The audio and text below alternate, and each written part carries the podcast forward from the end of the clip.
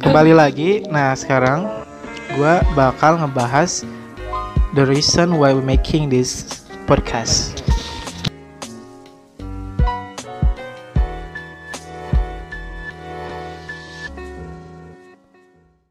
Alasan utama kita bikin ini. Nah, jadi sebenarnya sih gua kayak masih alasan ini kayak timbul ke- kenapa alasan gua masuk hukum sih. Hmm, Kayak Oh iya benar-benar. iya. Kayak selain gue pengen kayak nge-share yang lebih efektif gitu kepada Iya, orang-orang gitu ya. Ada hal yang gue nggak nggak seru gitu dengan sistem perhukuman yang ada di dunia ini yang ada di Indonesia khususnya. Lu pernah ngerasa gak sih kebanyakan eh, hukum itu dibuat bukan untuk kepentingan masyarakat gitu tuh? Iya, iya, iya. ya kayak lebih kayak kepentung kepentingan kepentingan yang titipan gitu tuh. Kayak misalnya kepentingan. individual terus. Kayak banyak-banyak aspek hukum yang kayak terbat yang dibikin tuh dengan sudut pandang yang ideologi pribadi bukan ideologi yang universal gitu tuh banyak sekali hukum yang dibuat nggak efektif ya karena mereka latar belakang pembuatan hukumnya itu bukan untuk ke untuk kesejahteraan masyarakat gitu Padahal kan hukum itu kan kayak mengatur semua. Iya. ya. Maksudnya punya ranah yang cukup luas. Iya. dan kadang-kadang pula juga masyarakat masih kayak belum tahu akan hukum bagaimana Iya. Kayak orang-orang awam juga harusnya kan butuh diedukasi. Iya ini salah. Iya, jadi salah satu bentuk edukasi yang paling isi gitu, yang paling gampang yang bisa kita komunikasikan sebagai calon sarjana hukum gitu ya. Yang ya sebagai media untuk mengencourage, mengedukasi, memberikan pemahaman hukum mengenai peristiwa-peristiwa terkini.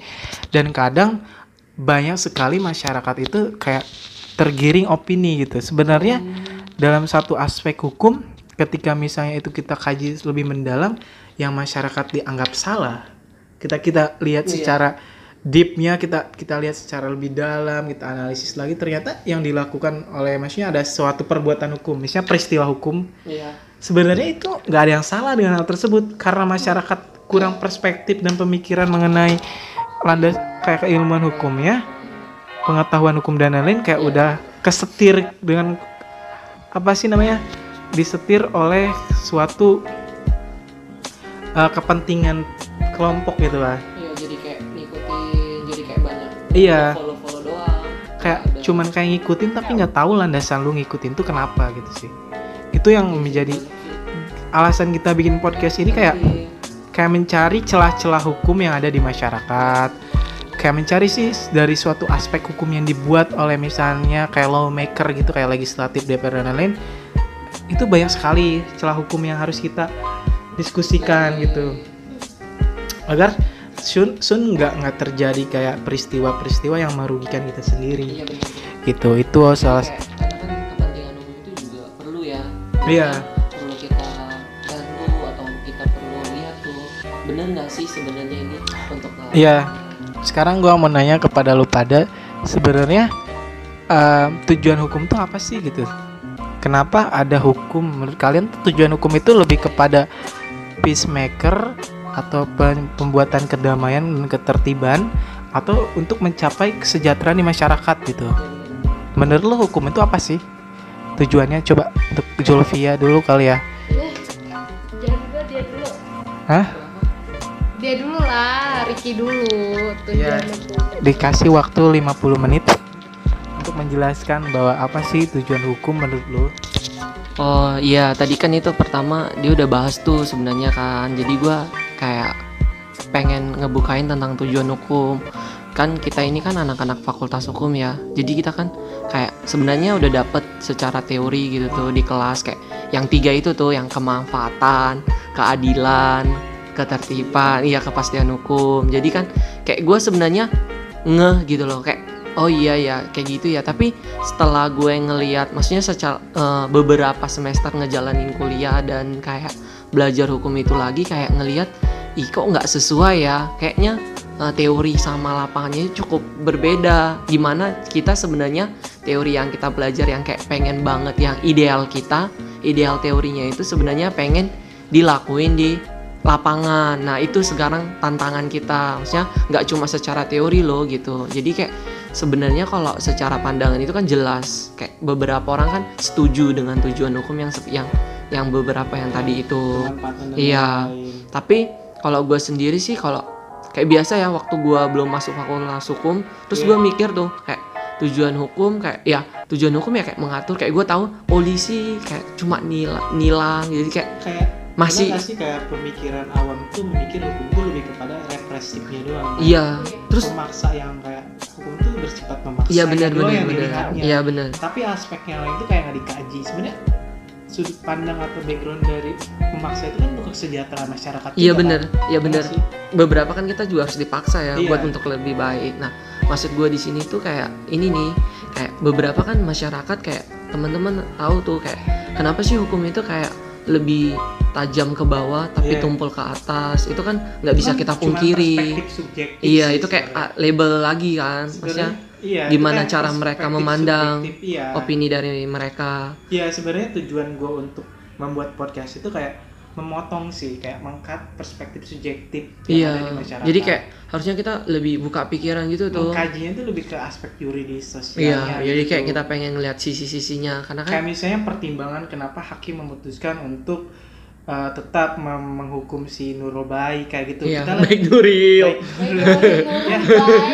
baik- Ya. Iya, banget buat di pronounce. Jadi kayak itu yang tujuan gue tuh kayak pengen mem- membantu bukan membantu sih Iya kayak mengangkat perspektif Iya. subjektif. Iya benar benar benar. Sebenarnya Penting ya sebenarnya pemikiran subjektif itu dalam hukum itu nggak bisa di Benar. diskriminasikan. Soalnya dalam hukum acara juga ada pemikiran subjektif gitu tuh. Iya benar. Tapi sebenarnya kalau dalam pemikiran yang hukum yang sebenarnya pemikiran subjektif itu tidak tidak harus dibarengkan gitu tuh. Iya iya. Tapi gi- gini gak sih maksudnya kayak kita kan mau bukain tentang ini nih tujuan hukum gitu kan. Kalau secara idealnya yang tadi, tapi setelah gua lihat-lihat itu sebenarnya tujuan hukum itu cukup cakupannya luas. Hmm. Jadi nggak secara sempit yang lu kayak ya lu ngatur tentang keluarga negaraan gua, tapi kayak tentang hal-hal lu memberikan saran kayak sekarang kan lagi bau-bau IT, Iya. ikan asin segala macam itu. Nah, itu kan kayak Iya ya bener ya maksudnya edukasi masyarakat buat hukum itu penting Iya. baik lewat podcast gini Jadi nih. uh, alasannya utama sih sekarang kita lihat masyarakat tuh tergiring kepada pemikiran yang subjektif gitu. Tidak Iya. tidak berlandaskan pada pemikiran yang fakta empiris, fakta Iya. hukum dan lain-lain kan. Jadi mereka lebih mengkaji kepada empati kayak gitu tuh. Iya, bener. Jadi yang tergiringnya itu lebih kepada aspek-aspek yang non yuridis yang lebih ke abstrak gitu tuh. Sebenarnya kan hal-hal tersebut tuh yang memicu kayak tidak kepercayaan terhadap hukum kan Iya bener. karena mereka tuh kayak terfokus kepada hal-hal yang berbau apa sih kayak perasaan Iya bener. sebenarnya Jadi kalau kayak hukum dipikiran dengan perasaan tuh secara- nggak nggak bakal bersih sudut pandangnya benar Iya. sih soalnya masyarakat sekarang tuh lebih kayak memper memikirkan kayak sudut pandang yang itu emosionalnya itu yang dikedepankan Iya bener. itu yang jadi gua yang harus kita berantas semoga saja bisa Iya. gitu Soalnya kita beberapa bakalan kayak ngebukai kayak apa gitu kayak nanti bahas tentang hukum tentang masalah tentang ini Iya. tentang penerbangan yang kayak ini maksudnya penting sih bagi ini teman-teman buat kita tahu gitu Iya. loh bukan sekedar tahu sih bakalan ngubah pola pikir kita Ya, jadi intinya lu pada itu sebenarnya fungsi hukum itu nggak nggak terbatas satu pada aspek satu aja kan. iya ya. bener jadi Soalnya itu hukum itu universal. Jadi hukum itu menjadi ground norm. Jadi kayak ibaratnya di dalam suatu negara hukum itu landasan, pilar Iya. dan atapnya. iya bener Jadi ke semua apa Gimana elemen itu lu- harus ada Iya, bener. hukum yang mengaturnya. gimana lu mau dapet goal atau Iya. tujuannya gitu tuh ya tapi lu harus ya ke hukum maksudnya harus tahu nih hukum Tapi gitu. jadi pada intinya mah kita setuju nggak sih hukum itu untuk menciptakan social welfare, jadi kesejahteraan masyarakat. iya bener sih Setuju. kayak keadilan bener sih maksudnya itu salah kan satu goals buat dari masyarakat. keadilan, kemanfaatan pasti kan kesejahteraan kesejahteraan. ya bener kebebasan bagi Iya. jadi kan kayak kita tahu kan maksudnya kan kayak di hukum itu kan ada kan kayak eh, orang semua harus tahu hukum nih Iya. padahal kan fakta di lapangannya ya berbanding gitu Iya, loh nggak edukasi nggak hukum sesuai gitu loh Sebenarnya lo padahal nih, kalau menurut lo ke ketahuan hukum itu harus diajarkan atau cari tahu sendiri sih? nah itu tuh penting nah maksud gua kayak nah kita ini kayak sisi kita buat Sebenarnya kalau kita lihat asas, Iya. asas legalitas, kita tuh Anjay, legalitas. iya, kita nggak boleh bawa persepsi bahwa kita tuh harus diedukasi. Tapi kita harus cari tahu sendiri gitu loh tapi tapi Jadi eh, tahu sendiri kita. iya kayak harus belajar sendiri gitu gak sih Iya, tapi sedangkan ya hukum kita yang kita eh hukum yang datang dari luar ke dalam kan itu nggak sesuai gitu loh sama kebudayaan kita gitu. coba ini udah bicara dengan kebudayaan emang Apa sih kebudayaan? hukum sama unsur Dia budaya banget deh. Enggak, bener. kan kita udah udah mencoba beberapa dinamika yang terjadi dalam permasalahan hukum di Indonesia. Salah satu contohnya kayak budaya itu menjadi alasan pembuatan hukum gitu. Sedangkan dan itu diciptakan atau dibuat secara global, universal. Iya. Sedangkan tiap orang itu memiliki budaya yang berbeda-beda. Kayak Indonesia kan banyak emang- Indonesia beda lah sama luar.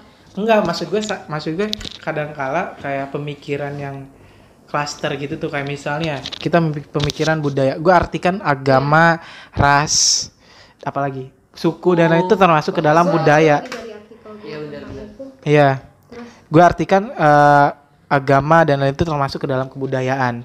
Karena dalam perspektif kebudayaan itu kayak per klaster orang yang menganutnya yang hanya percaya, orang yang orang yang me- apa sih kayak mem menghon- Ada di semua situ tuh masuk. Iya, yang gue bilang tadi. Dia masuk dalam. Iya. Enggak cuma beberapa sisi.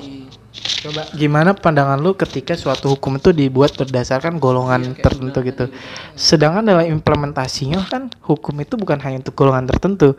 Co- Contoh misalnya ketika kita di eh, golongan tertentu, gue contohkan misalnya di salah satu pulau misalnya di Sumatera ada yang menganut hukum adat misalnya, dan itu di- dilakukan globally, jadi kayak se- seluruh Indonesia. Sedangkan yang kita lihat yang hanya menganut itu hanya di suatu pulau di Sumatera doang di wilayah kecilnya. Ketika diimplementasikan se Indonesia, ternyata nilai-nilai yang dianutnya tuh berbeda gitu tuh. Ada di pulau lain yang kontradiksi gitu. Harus gak sih bikin standarisasi hukum tuh ya udah universal aja. Kagak usah dibikin kayak standar berdasarkan wilayah masing-masing gitu. Ya maksudnya itu nggak apa-apa. Kan itu alasan yang dibuatnya perda kan. Otonomi daerah. Di daerah. Tapi untuk aturan hukum yang secara universal itu harus dibeli batasan gitu tuh. Gak perlu mengatur hal-hal yang berbau ideologi dan individu. Maksudnya ideologinya itu bukan kayak ideologi Pancasila gitu kan. Kayak ideologi-ideologi yang personal. Kayak misalnya em lu paham gak sih kayak ideologi-ideologi yang agama kayak gitu-gitu pemikiran agama kan walaupun satu agama punya ideologi masing-masing kan. Banyak ya. Misalnya persepsi bagian-bagiannya. walaupun misalnya gua Islam nih persepsi gua tentang merokok itu dosa atau tidak haram atau tidak kan tiap orang memiliki persepsi yang beda-beda kan. Itu yang gua beri contoh. Walaupun kita dalam satu klaster yang sama tapi memang dalam topik yang sama pemikirannya atau perspektifnya pasti beda. Itu yang menjadi permasalahan pada setiap konflik-konflik horizontal gak sih di Indonesia kayak kebanyakan tuh Iya benar lebih ke terus gua bingung sih kayak yang lebih horizontal lebih banyak sih. Iya, banyak konflik horizontal yang diterbackgrouni oleh peraturan yang dibuat kayak mengkelompok gitu tuh. Iya. Gue bukan apa ya, bukan pertama sih kalau yang gue bilang eh, kesalahan Indonesia itu eh, yang pada akhirnya masyarakat itu banyak menimbulkan faktor-faktor kriminogen dari hukum yang datang dari luar. Karena memang kesalahan kita itu adalah mengadopsi bukan mengadaptasi. Karena kalau menurut gue kalau misal dari awal mengadaptasi mungkin eh kita nggak seperti saat ini gitu loh. Eh apa ya keadaan masyarakatnya karena bagaimanapun sifat masyarakat Indonesia itu komunal beda dengan seperti Nah, beda dengan eh, orang-orang luar yaitu individual gitu.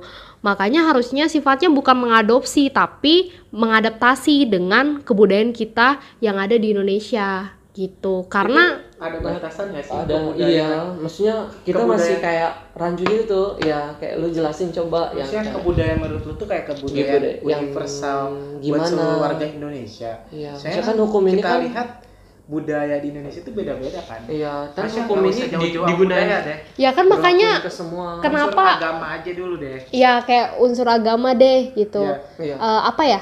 Kayak kalau lu universal kan dalam satu ya berdua Oh, salah satu kebudayaan kita nih, gitu. coba gue kasih contoh nih lu Iya. jawab ya misalnya ini kan Enggak, ini kan ini kan kayak ngebuk biar kita sama-sama Iya. tahu gitu. salah satu contohnya nih misalnya kayak lu bilang tadi itu harus di uh, adaptasi bukan diadopsi kan Iya. misalnya salah satu contoh gue kasih contoh kasar ini misalnya di negara X deh jangan negara kita ya bisa di, di suatu negara X dia mengadop mengadoptasi eh mengadap mengadopsi uh, misalnya tentang hukum syariat yang kayak lu kalau mati it, eh kalau mati kalau lu dibunuh lu harus dibunuh juga gitu tuh. Misalnya kalau kalau misalnya Kalau ngebully gua, gua harus ngebully lu. Iya, misalnya kalau istri lu gua perkosa ya lu eh Gua misalnya iya, misalnya kayak sih? gitu, hukum timbal balik intinya Iya. ya, hukum timbal balik. Nah, ketika itu dibuat diambil kepada suatu kebudayaan, misalnya agama X nih. Tapi menjadi dominan di negara X ini nih. Dan gua ngambilnya kayak negara yang sama-sama punya kayak uh, mayoritas agama X itu jadi mayoritas. Iya benar. Sedangkan di agama X juga eh di negara X ini mayoritas juga nih. Tapi negara X ini lebih plural. Jadi banyak agama-agama lain gitu Iya, tuh. benar, benar. Maksudnya satu, perbandingannya kayak 80% itu agama X, seba- 30%-nya tuh kayak yang lain lagi. Maksudnya plural intinya enggak. Nah, ketika aturan eh, timbal balik itu kayak aturan atau apa sih bukan timbal balik aturan balas dendam ini intinya ya Iya, lebih aturan balas dendam ini kita kita terapkan pada suatu negara ini berdasarkan agama yang 80% ini gitu tuh. Iya, menurut lu gimana? Sedangkan yang agama 30% itu punya persepsi berbeda terhadap penghukuman gitu tuh. Karena dipaksakan karena itu budaya dianggap sebagai budaya mayoritas secara tidak langsung itu membuat konflik nyatanya di masyarakat gitu tuh. Paham gak sih? Paham. Iya. Kalau menurut gue sih uh, kalau kita ngebandingin sama budaya yang berbeda-beda, gue kan nggak tahu nih cara sebenarnya. kali ya, harusnya iya, lebih kayak itu kan Istimewa, masuknya ke ya perda masing-masing. Apa sih dengan salah satu implementasinya perda kan? Kalau misalkan aturan secara umumnya Iya sih, sebenarnya gue juga masih bingung maksudnya biar yang pas sesuai dengan kebudayaan kita tuh apa gitu. Apa sih definisi dari budaya Indonesia tuh? Karena menurut gua Apa kita tuh plural, kita tuh maksudnya tiap tiap daerah punya kebiasaan masing-masing. Iya, Jadi kayak kayak ini kayak si apa ya kayak label Iya tentang bener, pluralisme kan? yang Iya, ya maksud gua eh, men- yang menjadi latar belakang hukum itu harus tercipta secara jadi pemikiran itu bukan pemikiran kelompok gitu tuh, bukan pemikiran segolongan tertentu atau kebudayaan tertentu saja, tapi kayak pemikiran dasar setiap warga negara gitu tuh. Iya loh, kan tadi kan gue bilang kita bukan mengadopsi, harusnya mengadaptasi. Mengadaptasi itu belum tentu ya semuanya tuh butuh tentang gitu ya? iya kayak Syarat nah penerimaan. iya maksud gue ada filterisasi gitu loh. Jangan kayak semuanya Oh, jadi lu kayak awalnya ngeliat itu tentang kayak pertama hukum kita itu karena kayak Nah, nilainya iya. lebih ke kayak karena kan kita ngadop eh ngadopsi yang tadi ya, Iya. yang karena kan emang hukum kita itu kayak dari Belanda, dari sejarahnya Indonesia itu. Jadi lu kayak mau ngejelasin tuh tentang butuh adaptasi gitu tuh. Iya, karena gue pernah kayak baca eh, tentang salah eh baca menurut salah satu a- apa ahli bahwa eh, hukum yang memang tidak berasal dari negaranya itu tidak akan bekerja dengan baik gitu loh. Ya sebenarnya penciptaan hukum itu tidak harus diciptakan berdasarkan background atau budaya tertentu sih. Kita juga bisa ini sebenarnya. Menciptakan dengan ya se segeneral mungkin kayak Iya. kita tuh mengak- mengakomodirnya tuh bukan kepentingan kelompok, tapi kepentingan seluruh warga negara gitu. Oke nih menemukan kan titik Coba iya. bisa niru kayak Sebenarnya nilai-nilai kelompok tuh bisa diambil ketika bisa diterima oleh semua warga negara. Nah, kan Ya, artinya bener. di sini Iya. maksudnya kalau kita mau mengadaptasi berarti kan ada filterisasi gitu loh. Nggak semua dianut. Iya, gua paham nih, gua paham eh, dari Jul tuh bermaksud kita nggak masalah ngambil suatu hukum itu dari budaya misalnya budaya Arab nih. Iya. Tapi kalau budaya Arabnya itu bisa diterima oleh seluruh warga negara Indonesia, Bisa kita filterisasi. maksudnya bentuknya itu kayak bukan kayak judgement terhadap ideologi sendiri kayak misalnya lu punya ideologi apa dan ideologi Arab itu kayak gimana kayak nggak bertentangan intinya bener. Kayak- sama-sama punya satu tujuan Iya, bener. itu nggak masalah Iya, masalah. Tapi yang gue lihat di Indonesia kebalikannya gitu tuh, ngerti gak sih? Iya, Iya, jadi tapi kayak- itu makin kelihatan sih.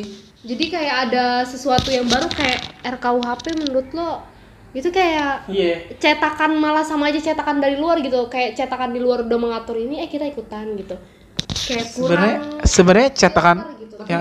masih banyak pro kontra tau yang RKUHP. Ya, iya kan. Makanya kayak ditahan lagi, ditahan, nggak bisa lagi ini. Iya, itu yang jadi masalahnya. Karena background background pembuatan itu terlalu meng- mengakomodir kelompok-kelompok tertentu dibandingkan menge- mengakomodir kepentingan seluruh warga negara Indonesia. Iya. Iya. Kayak gitu itu yang menjadi kayak misalnya ada macam-macam kayak RU RU KUHP mengenai santet. Iya, santet. Iya, Santet. juga baca tuh, baca. Apakah konsep santet bisa diterima oleh seluruh warga Indonesia? Gua sendiri nggak nggak bisa. Maksudnya gua nggak walaupun misalnya kalian berpendapat santet itu ada, tapi gua karena itu bis maksudnya itu tidak tidak klinis, gua nggak nggak percaya hal tersebut gitu tuh. Iya. Jadi segolongan orang tertentu kan maksudnya ya jangan membuat suatu hukum itu hanya segmented gitu. Iya, iya. Yang nyatanya kan membuat perpecahan doang. Hukum itu kan intinya membuat kesatuan kan. Iya. Ketertiban itu kan intinya apa? Satu. Satu. Saling punya satunya itu apa tujuannya kan? Hmm. Lu pernah dengar gak sih yang gue pernah bilang ke lu pada kayak sebenarnya tujuan hukum itu bukan keadilan gitu. Karena keadilan tiap orang tuh definisinya beda-beda. Hukum itu nggak nggak ada yang sempurna. Hukum itu kendaraannya untuk mencapai keadilan. Lu nyampe, misal lu kayak naik gojek nih, tujuan lu nya tuh rumah misalnya.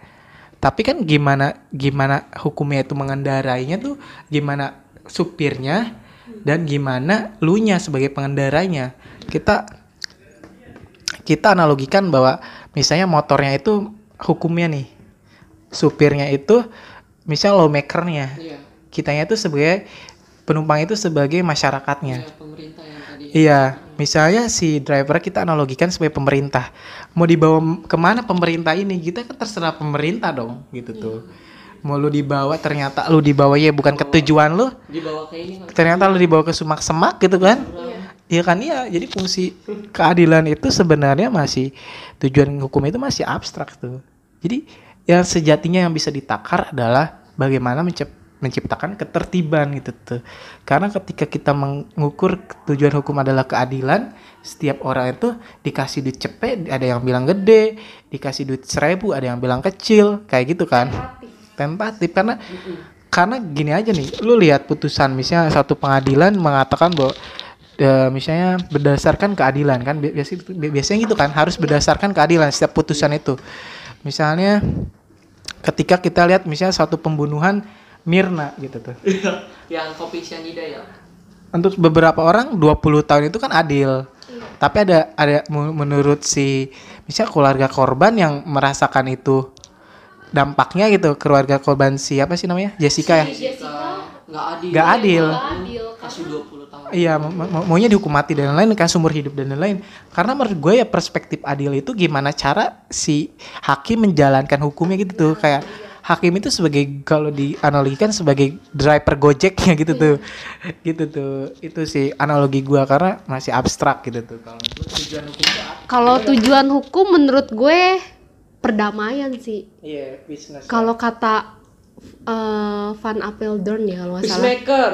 Iya, udah peacemaker, udah Iya, kan karena menurut gue ya iya ketika tujuan hukum itu perdamaian pasti itu udah udah ada keadilan, ada kepastian Orang gitu, ada kemanfaatan. merasakan. Nah, itu. Iya, saya kadang orang berpikiran bahwa tujuan hukum itu adil. Iya, karena kalau adil tuh ya tentatif sih, Iya. Masih masih abstrak gitu. Iya, abstrak adil tuh. Iya, kalau perdamaian menurut gue itu udah kayak Semua nyatu. orang bisa ngerasain Semua ya. orang itu bisa ngerasain sih gitu.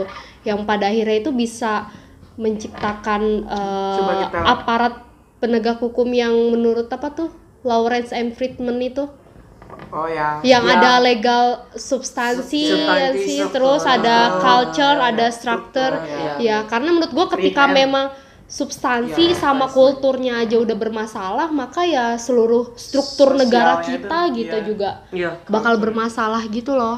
Tapi kita lihat dulu sih perdamaian itu mencapaikan apa? Kesejahteraan juga kan. Iya sih. Tujuan dari damai itu kan untuk sejahtera. Mensejahterakan Ada nggak sih? masyarakat kita sendiri. Hierarki dari atas sejahtera tuh ada lagi nggak sih? hierarki dari sejahtera nggak ada lagi kan Gak ada. titik atas dari keadilan itu ya sejahtera dari perdamaian itu sejahtera dari kepastian itu ya Iya, kesejahteraan biar semua orang ya sesuai sama asas kita itu, Hmm. semua orang kayak mendapatkan ya maksudnya sama di hadapan hukum. Iya equality before the law dan lain-lainnya. Jadi uh, mungkin kita udah sepakat bahwa sebenarnya tujuan hukum itu nggak muluk-muluk kepada hal-hal yang berbau abstrak gitu. Perdam- Itu maksudnya kan kita bukan orang yang kayak robot bisa gini-gini. Iya. Maksudnya kan kita ya butuh Pertimbangan hakim itu nggak nggak selamanya ya maksudnya bisa diartikan sebagai suatu keadilan gitu Iya tuh. Karena perspektif keadilan untuk tiap orang itu pasti berbeda-beda. Kalau misalnya kita lihat bahwa tujuan hukum ada kesejahteraan, kita lihat di situ fungsi pasti tiap orang pemikiran sejahtera tuh walaupun itu berbeda-beda ya, tapi tetap sama kan, maksudnya kehidupan yang layak dan lain-lain gitu tuh. Ya tetap ya intinya memang perdamaian itu udah paling Iya. Istilah. ya ada saat adilnya sih bagi gua gitu. Iya. Ada lagi perspektif lain mengenai tujuan hukum itu? Tujuan hukum hmm, Lu buka jendelanya nggak? Nggak panas? Biar apa? Maksudnya biar ada udaranya gitu. Iya udah.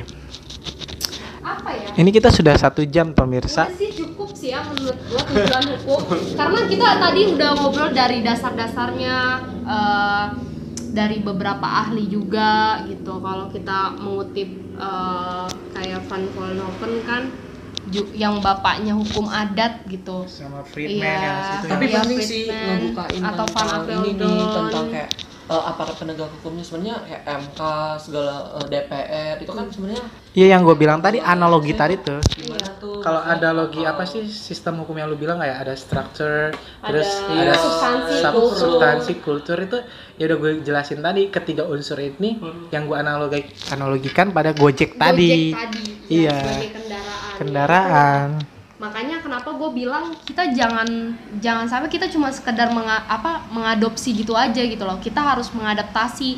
Karena menurut gue ketika sudah mengadaptasi itu eh, artinya sudah difilterisasi gitu loh. Bahwa ini loh hukum yang memang cocok untuk negara Indonesia kita ini gitu loh. Ini yang kita butuhkan gitu. Itu aja sih kalau menurut gue Ada closing statement untuk teman-teman kita. apa closing statementnya eh ya intinya kita kalau buat ya balik lagi ya ke awal tujuan dari tujuan podcast bisa nyambung ke hukum ya kita ingin memberikan edukasi gitu karena kan kalau di as Eh, edukasi terlalu songong nggak Ah, sih? iya. Iya, enggak sharing, sih, Bu. sharing sharing lah, sharing sharing Sharing ya? tentang hukum. Iya, kayak- Karena kan selama ini gitu. orang-orang cuman eh eh, kalau di asas hukum kita kan eh, seseorang dianggap tahu hukum gitu Iya, kan. iya. Tapi kan nggak akan seimbang jika eh, nggak ada pengetahuan hukum itu sendiri gitu loh. Ah, Jadi iya. ya baiknya enaknya sih sharing ya karena baca itu kadang orang males gitu. Iya. iya bener Kan? Lagian juga gue kan kemarin tuh kayak ngewawancara anak ilmu komunikasi yang lulus gitu kan. Terus gue kayak pengen tahu nih sebenarnya hukum komunikasi gimana kan agak jarang gitu tuh dikaitinnya. Kayak kita kan biasa kayak hukum ilmu politik, hukum ekonomi. Iya. Jadi kayak gue pengen lihat kan sekarang itu lagi zaman-zaman yang emang era globalisasi yang sangat cepat gitu loh komunikasinya. Jadi kayak Mau- podcast ini tuh kayak jadi wadah gitu tuh kayak kita ya gimana sih kayak hukum jadi kayak harusnya hukum itu ngikut maksudnya bisa, Bisa elastis iya bisa di baik. iya maksudnya bisa di bisa di tahu orang bukan cuma cara kayak baca undang-undang atau Iya. KUHP gitu Kalau menurut perspektif gue sih sebenarnya hukum itu bukan hal yang kaku untuk dipelajari gitu. Ya, Asik kan gitu. kan Iya. perspektifnya. Kayak teman gue mikir kalau gue kuliah hukum tuh pasti pusing mikirin pasal. Sebenarnya hukum itu bukan bukan belajar bagaimana lu menghafal pasal gitu. Tapi bagaimana lu bisa mengimplementasikan pasal itu biar, biar bisa bermanfaat bagi masyarakat. Jadi sebenarnya hukum itu bukan pasal. Yang gua bilang, hukum itu bagaimana cara mengatur ketertiban di masyarakat gitu kan. Karena kalau lu berpikir hanya pasal saja, toh pasal itu bukan sesuatu yang absolut. Ini dan itu juga belum tentu baik Iya, maksud gua ya seperti itu.